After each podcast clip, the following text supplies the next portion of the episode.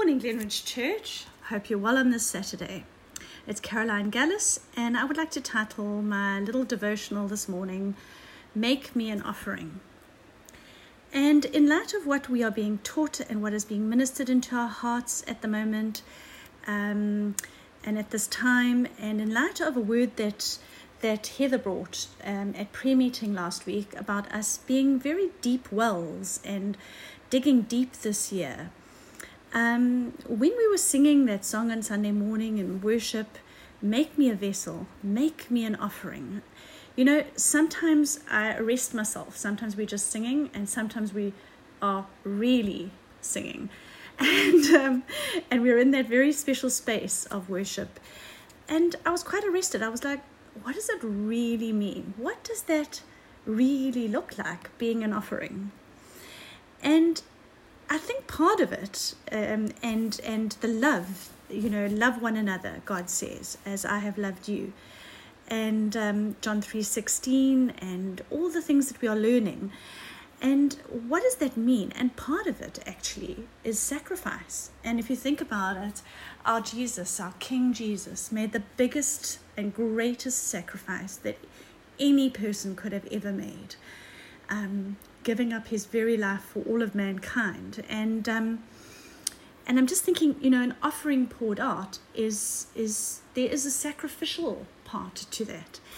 Um, and in Hebrews 13 15, it says, Through Jesus, therefore, let us continually offer to God a sacrifice of praise, the fruit of lips that openly profess his name. And, you know, part of that sacrifice is is daily professing his name, professing his name at home, professing his name at work, professing his name wherever we go.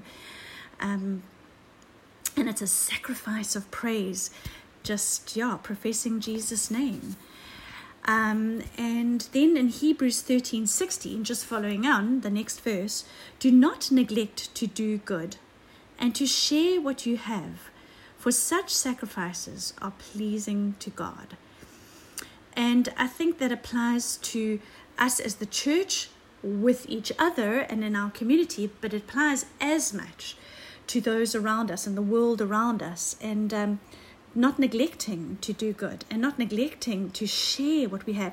We have the gospel, we have life, we have hope, we have peace, and and sharing that freely.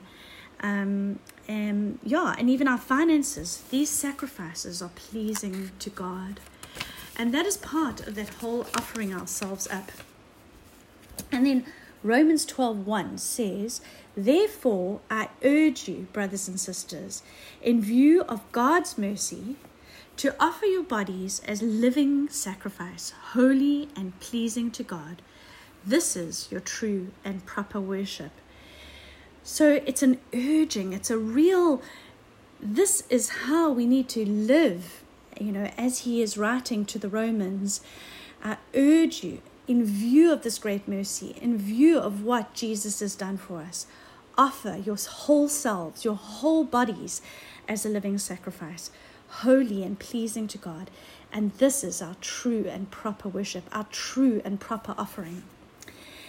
And, you know, I think there's just such a sense of freedom that comes from understanding offering. We start walking in our true purpose, we start walking in our true gifting.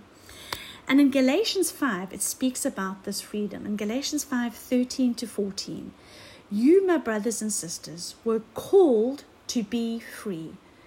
But do not use your freedom to indulge in the flesh. Rather, serve one another humbly in love.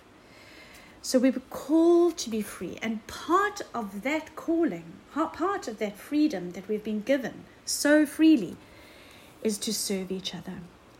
And then in Galatians 5 1, it, it says, It is for freedom that Christ has set you free. It's to bring you freedom, but also that you can bring others freedom. Stand firm then, and do not let yourselves be burdened again by yoke of slavery. So, Glenridge, I just want to encourage you to walk out in your freedom, to walk out as an offering, to walk out in joy, in peace, in kindness, and carrying that mantle wherever we go.